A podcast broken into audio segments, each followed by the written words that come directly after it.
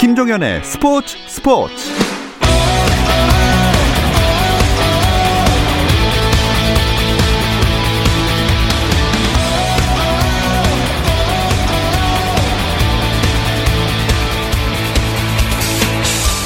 스포츠가 있는 저녁 어떠신가요? 아나운서 김종현입니다. 오늘 하루 스포츠계를 돌아보는 스포츠 타임라인으로 김종현의 스포츠 스포츠 출발합니다.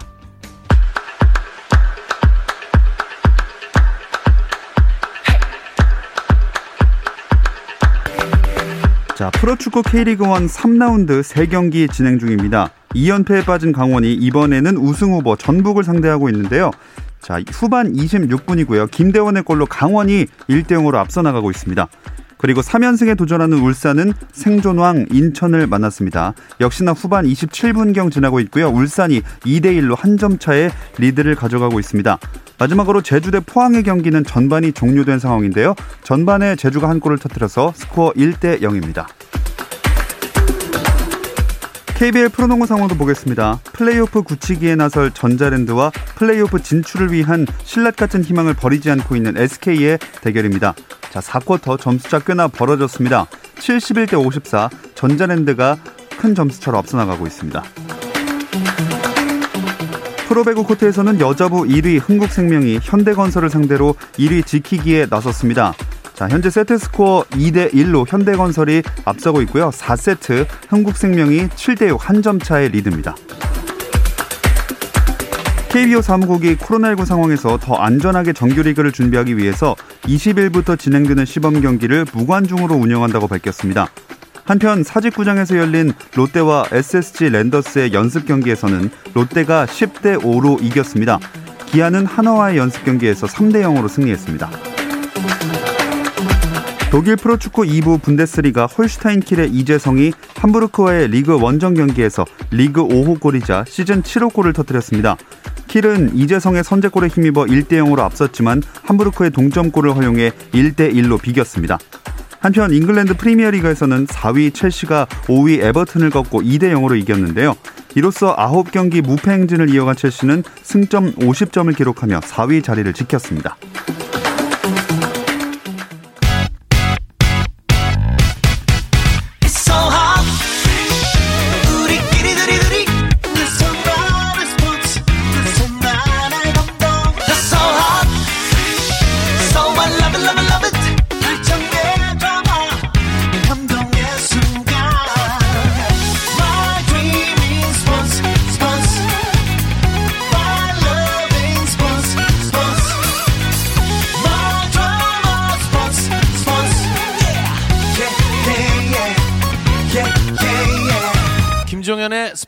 스포츠. No problem. 화요일 저녁에는 이 두 분 함께하고 있죠. 정 PD와 김 기자, 정현호 KBS 스포츠 PD, 일간 스포츠 김지한 기자 나오셨습니다. 안녕하세요. 안녕하세요. 안녕하세요. 자, 김광현 선수가 시범 경기 등판했으니까 그 얘기부터 해볼까요? 예, 주피터 스타디움에서 열렸던 마이애미 말린스와의 경기에 등판했던 김광현 선수가 2와 어, 3분의 1이닝 동안 6피안타, 삼진 2개를 잡아내긴 했지만 사실점을 내주면서 좀 부진했죠. 예. 그래서 이제 1회 중간에 또 강판을 당했고 2회 다시 등판하고 이런 게 또 이제 이번 시범 경기의 특징 중에 하나인데 내려갔다 다시 올라올 수 있는 예. 1.2이닝을 추가 등판을 했습니다. 오늘 경 이번 경기 시작하자마자 안타 안타 볼넷으로 무사말로 내줬거든요. 음. 여기서 바로 또 2타점 적시타를 내주면서 어 이제 이후에 0.2이닝 이후에 강판을 당했는데 뒤에 올라온 선수가 또 추가 실점을 하면서 0.2이닝 4실점이라는 좀 안 좋은 기록이 있었는데 다행히 2회부터는 또 무실점을 했고 3회 투아웃까지 처리한 후 이후에 후속 투수인 로엘 라미레즈와 교체됐습니다. 네. 이첫 번째 등판 때 아쉬움이 좀 있어서 만회를 해야 된다 생각했는데 결과적으로는 아쉽게 됐어요. 네, 오늘 경기의 내용을 보면 뭐 지난 그 첫 등판 때 그 리옹 매치와의 첫 그 시범 경기 때 이후에 5일 어, 만에 등판이었죠. 이 경기에서도 한 경기에서 이제 두 번 이 김광현 선수가 등판을 했고 오늘도 네. 이제 똑같이 그렇죠. 이제 경기에 이제 나섰는데 초반에는 조금 그 집중타를 얻어맞았고 또 제구가 전반적으로 흔들리니까 이 상대 타선에게 많이 좀 그 힘겨워했던 네. 그런 모습이 좀 많았는데 그래도 2회를 또 안정적으로 또 잘 이 김광현 선수가 막아낸 게 굉장히 인상적이었습니다. 음. 뭐 MLB.com에서도 예, 다시 그 마운드에 돌아왔을 때 더 김광현다웠다 어, 이렇게 또 평가를 하기도 했었거든요. 어, 작년에 혜성 처럼 등장한 신인 때의 모습이었다 이렇게 또 음. 호평한 것을 보면 그래도 김광현 선수가 초반에 아쉬움을 딛고 어, 그 뒤에 또 투구 내용은 또 나름대로는 좀 인상적이었다는 점에서 예, 돋보였습니다. 시범 경기 때 조금 부진하긴 하지만 그래도 지난해 이맘때랑 비교했을 때 팀 내 입지는 훨씬 좋죠. 그렇죠. 아무래도 변수 없는 한 올해는 선발 투수로서 로테이션을 소화할 거라고 생각을 하니까 그래서 일부러 김광현 선수가 페이스를 천천히 끌어올린다고 저는 생각을 하거든요. 음. 작년 같은 경우에도 초반에 너무 보여주기 위해서 페이스를 네. 일찍 끌어올렸다가 시즌 후반에 체력적인 문제를 또 호소했고 올해는 또 정규 시즌이기 때문에 경기 수도 엄청 훨씬 많잖아요. 이런 부분을 봐서는 저는 페이스 조절을 하고 있는 것 같기도 합니다. 왜냐하면은 이번 등판은 저번 등판 때보다 구속이 좀 올랐어요. 그렇죠. 평균 구속도 최고 구속도 모두 올랐기 때문에 그 부분이 좀 만족스럽고 경기 후에 김광현 선수 인터뷰를 봐도 어, 구속이 회복되고 있는 추세고 어, 슬라이더의 제구가 조금 흔들리긴 했지만 마지막 삼진 잡을 때 제구는 완벽해서 만족한다라면서 특히 그 2회 때의 모습을 지난해 내가 가지고 있던 장점을 떠올리려 노력했다. 그 두 가지가 어, 빠른 템포 그리고 낮은 제구 이두 어. 가지를 생각해서 2회부터는 밸런스가 잡힌 것 같아서 만족스럽다. 또 이런 얘기를 음, 했습니다. 김광현 선수 투구를 보고 또 이 마이크 실트 감독도 상당히 또 호평을 했거든요. 네. 어, 교체 이후에 KK가 리듬을 잡는 것처럼 보였다. 음. 어, 이렇게 또 이야기를 했고 더욱 그의 모습에 가까워져 있다. 이렇게 칭찬을 했는데 어, 작년하고는 어쨌든 간에 김광현 선수의 입지가 완전히 다르거든요. 네. 어, 이변이 없는 한 어, 선발진에 어, 합류하는 것은 뭐 기정사실화한 그런 상황이고 어, 이런 좀 흔들리는 그런 어떤 모습에도 이 구단 내에서 이 전폭적인 신뢰를 보내고 있는 그런 부분들을 보면 어, 김광현 선수가 뭐 큰 부상이라든가 예, 그런 어떤 변수가 없는 한 네. 이 분위기 잘 이어갔으면 하는 바람입니다. 자 한편 류현진 선수도 첫 등판 마치고 두 번째 등판 기다리고 있습니다. 그렇습니다. 첫 시범 경기 등판에서 2이닝 동안 볼넷 하나, 홈런 하나를 내주면서 삼진 두 개를 잡아내며 1실점했는데요. 사실 류현진은 매년 시범 경기 때는 그렇게 좋은 성적은 아닙니다. 이쯤 그렇죠. 되면은 어, 꾸준할 정도로 네. 비슷한 성적이고 입지가 더욱더 어, 김광현보다 훨씬 탄탄하지 않겠습니까? 그러니까 그냥 류현진의 페이스대로 가고 있다. 이렇게 보셔도 좋을 것 같아요. 음. 그 포수 데니 젠슨이 류현진은 그냥 류현진 했다 이렇게 평가를 음. 했더라고요. 네, 류 두잉 류 띵스 뭐 이렇게 네. 좀 이야기를 했는데. 네. 뭐 류현진이 분명한 피칭의 장인이다. 뭐 음. 이러면서 투구할 때마다 같은 릴리스 포인트로 던진다. 류현진처럼 반복할 수 있는 건 류현진뿐이다. 이렇게 이야기하면서 이렇게 표현을 했거든요. 네. 뭐 찰리 몬토요 감독 같은 경우에도 전형적인 류현진다운 투구를 보였다. 뭐 스프링 캠프에 대해서는 뭐 걱정하지 않는 그런 어떤 또 이 평가를 하기도 했었고요. 또이 토론토의 공식 트위터에도 이 올라온 내용을 보면 Ryu day is always a good day. 음. 그러니까 류현진 나오는 날은 항상 좋은 날이다. 그러니까 이게 뭐 하나의 토론토 안에서 좀 이렇게 표현하는 네. 이 류현진 선수에 대한 이런 부분들이 그 어떤 뭐 유행어처럼 네. 이렇게 좀 남기는 듯한 약간 좀 그런 이 분위기인데 피홈런이 하나 있긴 했는데 이 부분도 발라이크 선수 좀 잘 쳤다고 보기 때문에 뭐 큰 문제는 없을 것 그렇죠. 같기도 합니다. 예, 그렇기 때문에 뭐 지금 첫 투구였지만 뭐 나름대로는 좋은 모습을 보여줬고 구단에서도 역시나 아주 전폭적인 그런 어떤 이 믿음을 보여주고 있습니다. 네, 뭐 여기까지는 큰 걱정이 없었다면 이제 우리의 등- 새로 등장한 아픈 손가락이죠. 음, 네. 양현종 선수는 어제 그 솔로 홈런을 맞았습니다. 그렇죠. 이 류현진 선수도 물론 피홈런을 맞았지만 양현종과 류현진의 피홈런은 좀 다르죠. 왜냐하면 그렇죠. 도전자 입장이고 예. 어, 챔피언의 입장이 류현진은 거의 챔피언에 가까우니까. 8일날 다저스와의 경기에서 마지막 투수로 등판해서 1이닝 동안 피안타 2개 그중에 하나는 피홈런이었거든요. 투구수 21개를 던지면서 어, 세이브를 좀 기록하긴 했습니다만 제가 봤을 때는 전반적으로 공이 좀 높은 그런 느낌이 음. 좀 있었어요. 변화구의 슬라이더인지 커브였는지를 던져서 홈런을 맞았는데 그 전에 이제 첫 타자를 하이 패스트볼로 삼진을 잡았다는 점 그래도 좀 고무적이다. 왜냐하면 공에 힘이 있다는 뜻이니까 예. 이 부분은 좀 긍정적으로 볼 수 있을 것 같습니다. 자, 현지 평가도 궁금하거든요. 네, 어, 미국 디 애슬레틱이 오늘 그 보도한 내용이 하나 있는데요. 이2021 시즌 텍사스의 이 개막전 26명 로스터 명단을 예상을 했는데 네. 어, 여기에 양현종 선수가 이 1차 탈락 명단에는 올라가지는 않았습니다만은 음. 반면에 이 메이저리그 진입이 확정적인 7명의 투수 명단에도 올라가지 못했습니다. 어. 네. 또 어제 같은 경우는 MLB.com이 이 텍사스 선발 로테이션을 그 예상을 했는데 여기에 양현종 선수의 이름은 올라가지 않았고 불펜 투수로 이 개막 로스터에 합류할 것으로 예상을 했거든요. 음. 전체적으로 아직까지는 이 미국 현재 언론에서는 양현종 선수를 어떤 선발 로테이션, 뭐 선발 확실한 카드라기보다 는 다른 선수가 뭐 부상이라든가 그렇죠. 뭐 부진하다든가 그런 어떤 변수가 발생했을 때 이를 대신할 수 있는 뭐, 뭐 나름대로는 괜찮다. 뭐 네네. 그렇게 좀 음. 그런 카드로 좀 보고 있는 것 같습니다. 예. 자, 빠른 적응과 또 뛰는 모습을 보고 네. 싶습니다. 타자 쪽으로 가볼게요. 김하성 선수는 잘 적응하고 있나요? 적응은 잘하고 있는데 어쨌든 결과적으로 그렇게 어, 때 빼어난 공격력은 또 아닙니다. 네. 8일까지 지금 13타수 2안타로 1할 5푼 4리의 타율이거든요.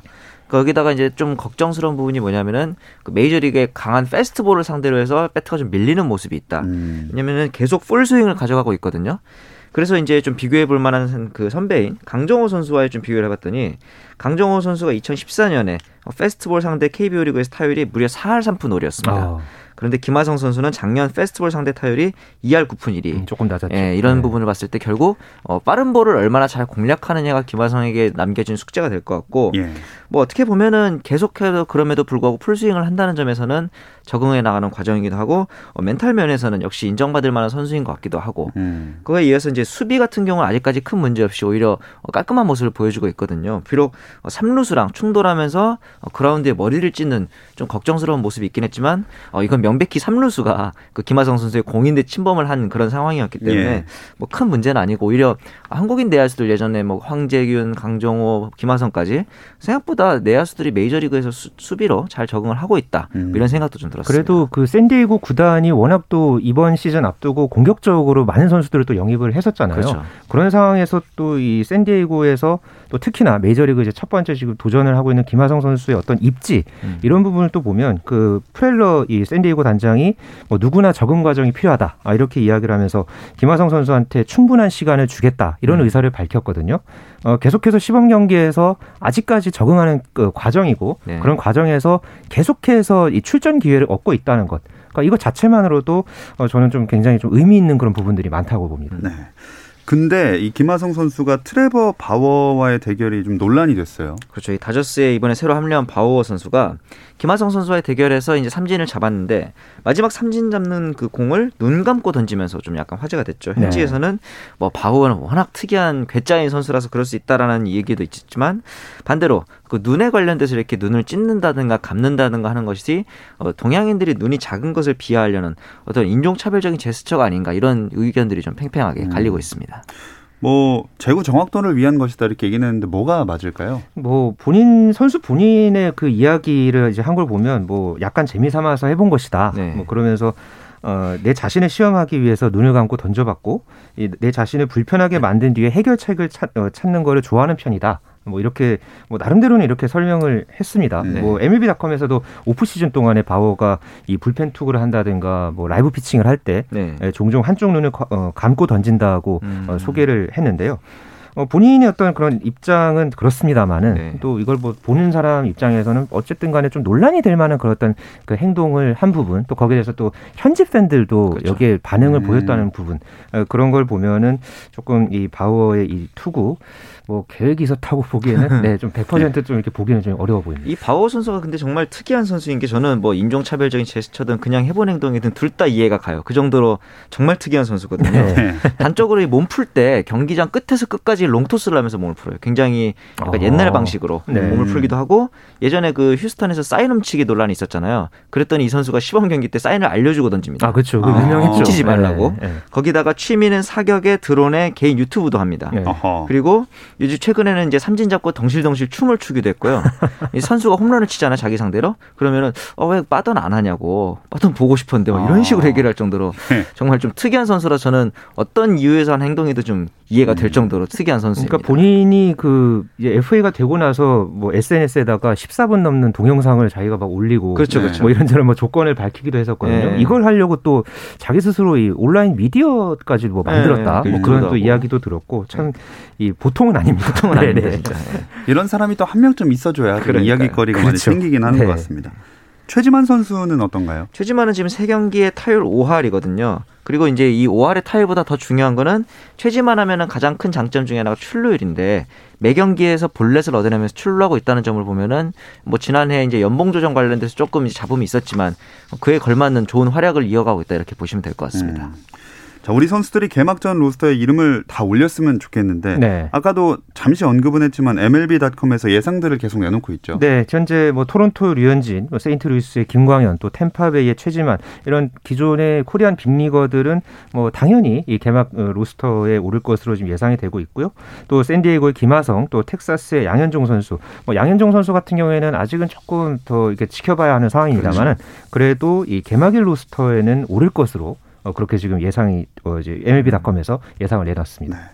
배지환 선수랑 박효준 선수도 캠프 치르고 있죠. 예, 배지환은 이제 유격수와 이루수 위주로 이제 주로 경쟁에 나- 나오고 있고 경기에 나오고 있고 박효준 같은 경우 좀 아쉽죠. 지금 다 사타수 무안타에 삼진 두 개인데 박효준이 심지어 고교 선배가 김하성이잖아요. 그렇죠. 예. 고등학교 선배를 밀어내고 야탑고에서 유격수를 봤던 선수인데 지금의 위치는 좀 역전이 된 것 같아가지고 음. 앞으로 이제 유망주 선수들이 KBO 리그를 거치지 않고 직행하는 것에 대해서 좀 더 생각을 해보게 되는 그런 네. 케이스인 것 같기도 음, 합니다. 두 선수가 그래도 이 캠프에 지금 참가한 게 올해로 이네 번째, 4년째 맞아요. 됐죠.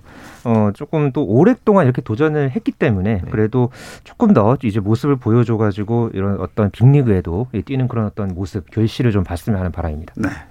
자, 메이저리그 시범 경기 이슈들 좀 더 짚어볼까요? 메이저리그 요즘에 가장 핫한 선수는 오타니거든요. 그렇죠. 다시 또 이도류를 네. 선언을 했는데 어, 성적이 심상치가 않아요. 첫 등판에서 1과 3분의 2이닝 동안 탈삼진 5개 그러니까 모든 아웃 카운트를 다 삼진으로 잡는 네, 거예요. all K. 거기다가 네. 타격에서도 지금 이제 홈런을 치는 등 좋은 활약을 보이고 있기 때문에 스프링 캠프에서부터 160km를 던지고 홈런을 치고 있는데 예. 항상 부상이 발목을 잡았는데 이번 시즌에 오타니는 과연 어, 이도류를 성공할 수 있을지 음. 좀 기대가 됩니다. 네. 자, 이어서 배구 이야기도 나눠볼 텐데요. 그 전에 잠시 쉬었다 오겠습니다.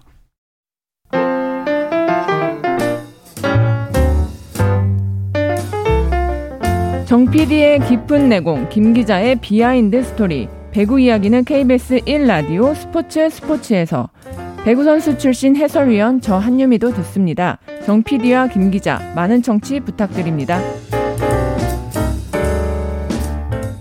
어떤 스포츠 이야기도 나- 나눌 수 있는 시간 정 PD와 김 기자 듣고 계십니다. 정현호 KBS 스포츠 PD, 일간 스포츠 김지한 기자 함께하고 있습니다.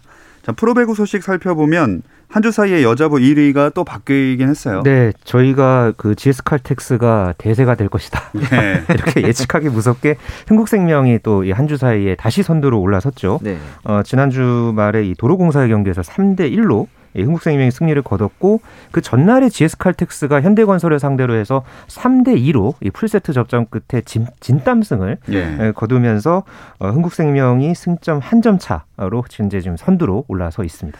바로 그 흥국생명의 경기가 지금 펼쳐지고 있습니다. 그 흥국생명이 앞서 말씀드린 그 GS를 진단 빼게 만들었던 현대건설을 만났는데 네. 또 풀세트에 갈 것 같아요. 네. 그러니까요. 또 지금 현대건설이 먼저 두 세트를 따냈거든요.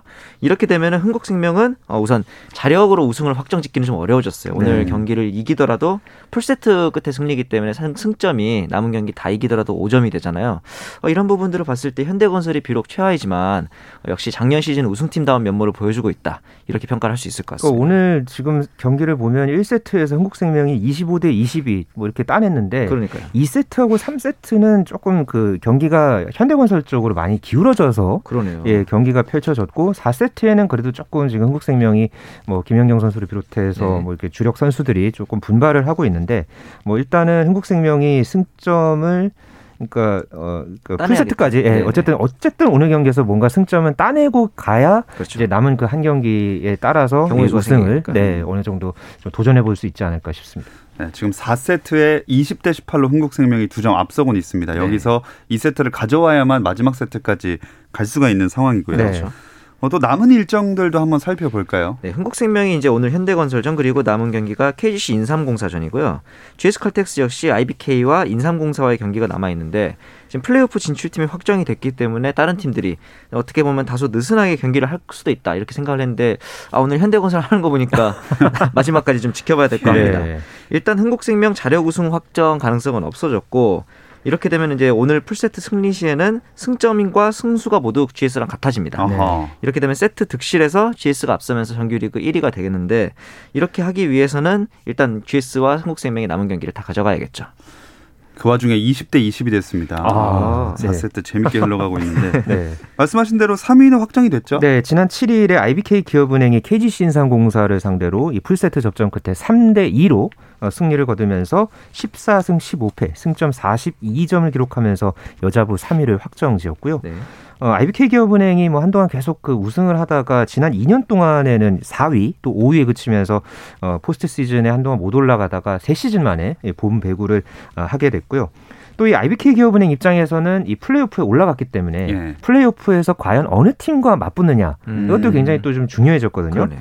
어, 참고로 올 시즌 이 흥국생명한테는 4라운드까지는 4전 전패 그것도 전부 0대 3으로 그렇죠. 세트도 못 따냈죠. 그랬죠. 그러다가 이제 마지막 그 두 경기를 이제 이겼고 반면에 어, GS 칼텍스에게는 어, 현재까지 다섯 경기를 치러서 2승 3패. 오. 뭐 나름대로 경기력은 좀 비슷비슷하게 그 이제 펼쳐 왔거든요. 예. 그렇죠.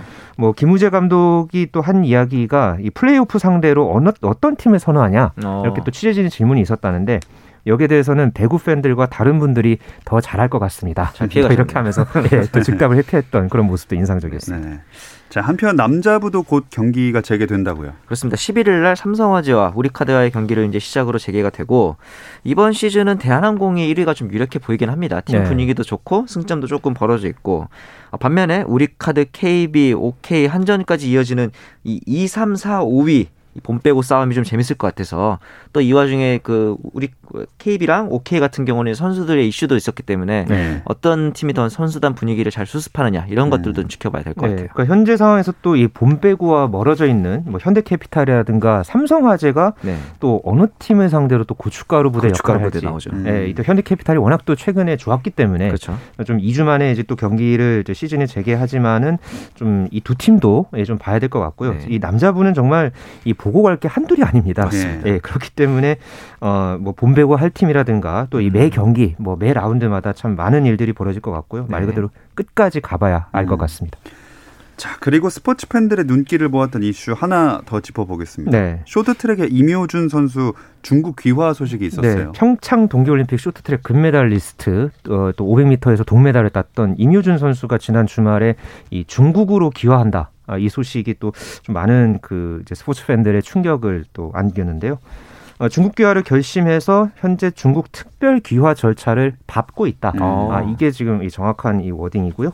어, 중국 쇼트트랙 대표팀에 합류를 해서 내년 2월에 열릴 이 베이징 동계올림픽 출전을 어, 이제 추진하고 있다. 네. 어, 지금 이게 어, 지난 주말의 소식 이슈였습니다. 네. 임효준 선수의 입장도 나왔겠죠. 예, 브리온 컴퍼니 소속사 측에서는 이 젊은 빙상인이 빙판 위에 서고자 하는 의지에서 비롯된 결정이다 이렇게 얘기를 했는데 이게 왜 그러냐면은 제 재작년 6월에 이제 그 혐의로 기소가 됐는데 11월에 항소심에서 무죄를 선고받긴 했어요. 그러나 어, 대법원이 이제 대- 검찰에서 상고를 하면서 현재까지 어, 대법원에 계류돼 있는 상태고 네. 거기다가 빙상연맹에서도 자격정지 1년의 징계를 내렸기 때문에 임효준 선수 입장에서는 어떻게든 운동을 하고 싶어서 귀화를 결정했다 이런 식의 입장을 내놨습니다.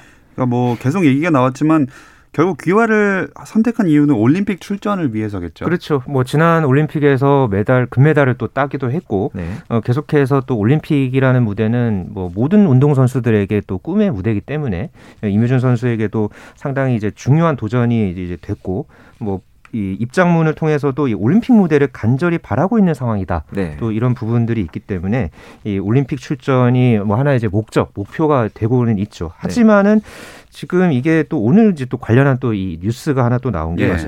또 이 한국 국적으로 이 국제 대회 출전한 게 2019년 3월에 세계 선수권에 네. 이제 출전을 했고 이게 지금 그 IOC의 그 올림픽 헌장이라는 게 있거든요. 네. 이 올림픽 대회나 대륙별 혹은 뭐 지역별 대회에 뭐 한 국가를 대표하다가 이제 이후에 국적을 변경해서 새로운 국적을 취득한 선수는 적어도 3년이 경과한 후부터 네. 예, 이전 어, 새로운 국가의 대표로 올림픽 대회에 참가할 수 있다. 그러니까 이런 규정이 있습니다. 음. 이그 원칙을 그대로 적용한다면 임효준 선수는 2022년 3월이 돼야 중국 대표로 나설 수 있거든요. 음. 근데 베이징 올림픽이 2022년 2월이니까 음. 여기에 지금 안 되는 겁니다. 그렇죠. 만약에 근데 나가려면 대한체육회의 허락을 받아야 하거든요. 네. 근데 어, 대한체육회 입장에서는 이게 하나의 또 이 안 좋은 선례를 이제 남기는 예. 그런 어떤 부분이 될 수 있기 때문에 여기에 대해서 임효준 선수의 귀화를 허락할 가능성은 별로 없어 보이는 게 어, 현재 이 상황입니다.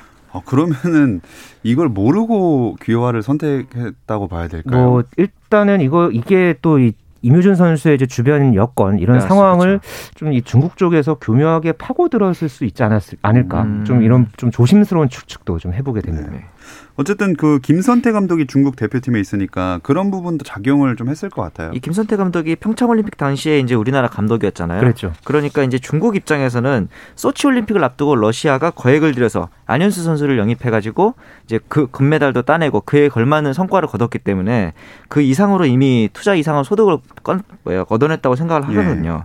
그런데 이제 이 부분에서 봤을 때 왜 하필 자꾸 우리나라 선수들을 빼가느냐 음. 이런 의문을 가질 수 있는데 우리나라가 물론 쇼트트랙을 잘해서 그런 것도 있지만 네. 갈등이라든가 파벌 이런 부분들로 인해서 어, 문제가 많다는 점을 외국에서 알고 악용하는 게 아닌가 저는 이런 부분에 대해서 좀 걱정도 되긴 합니다. 그러니까 지금 그 또 보도를 보면 이 김선태 감독이나 또 그 빅토르 안 코치 네. 이 두 사람도 이 임효준을 이렇게 영입하는 그런 부분에서 러브콜이 없었다고 해요. 어. 그러니까 이 팀 안에서는 전혀 그런 걸 모르고 중국 당국에서 이거를 접근을 해서 수개월 동안 이거를 좀 추진을 해온 것 같고 말 그대로 이거를 조용히 준비해서 추진을 해온 것으로 음. 어, 그렇게 지금 현재로서는 보여집니다. 음. 근데 왜 그럼 중국이냐 이런 비판이 따라 붙을 수밖에 없을 것 같아요. 그렇죠. 아무리 올림픽 출전이 선수로서 중요하지만 그때마다 국적을 자꾸 바꿔가면서 나간다면 과연 이 선수가 그 나라를 대표하는 선수일까라는 음. 의문이 들거든요. 과거에 평창 올림픽 때 우리나라로 귀화했던 외국인들에게도 외국인 선수들에게도 이런 질문들이 항상 꼬리표처럼 붙었었거든요. 예. 이런 여론을 감안해서라도 아마 대한체육회는 어, 임효준 선수의 올림픽 출전을 허락하지 않을 것 같기도 합니다. 왜냐하면은 어, 안 좋은 선례도 물론 있지만 어, 냉정하게 봤을 때 임효준이 중국 대표팀으로 나온다면은 가장 겨- 강력한 경쟁 자가 되잖아요. 그렇죠. 굳이 우리의 적을 하나 더 만들 그렇죠. 필요는 없으니까요. 네.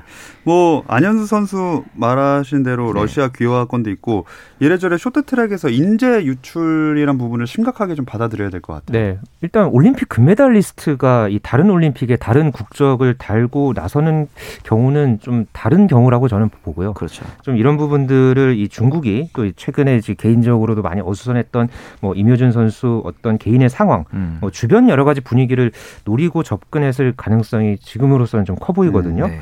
어, 중국 대표로 나서면은 우리는 금메달리스트 한 명을 잃는 거고 또 나서지 않아도 또 귀화를 진행을 하서, 하고 있었기 때문에 네. 우리나라 대표로 나서기는 좀 어렵기 때문에 음. 이 실질적으로 에이스 한 명을 잃는 거고 음. 좀 이게 좀 중국의 노림수에 이 한국 쇼트 트랙이 놀아나는 상황으로 아하. 지금 보여집니다.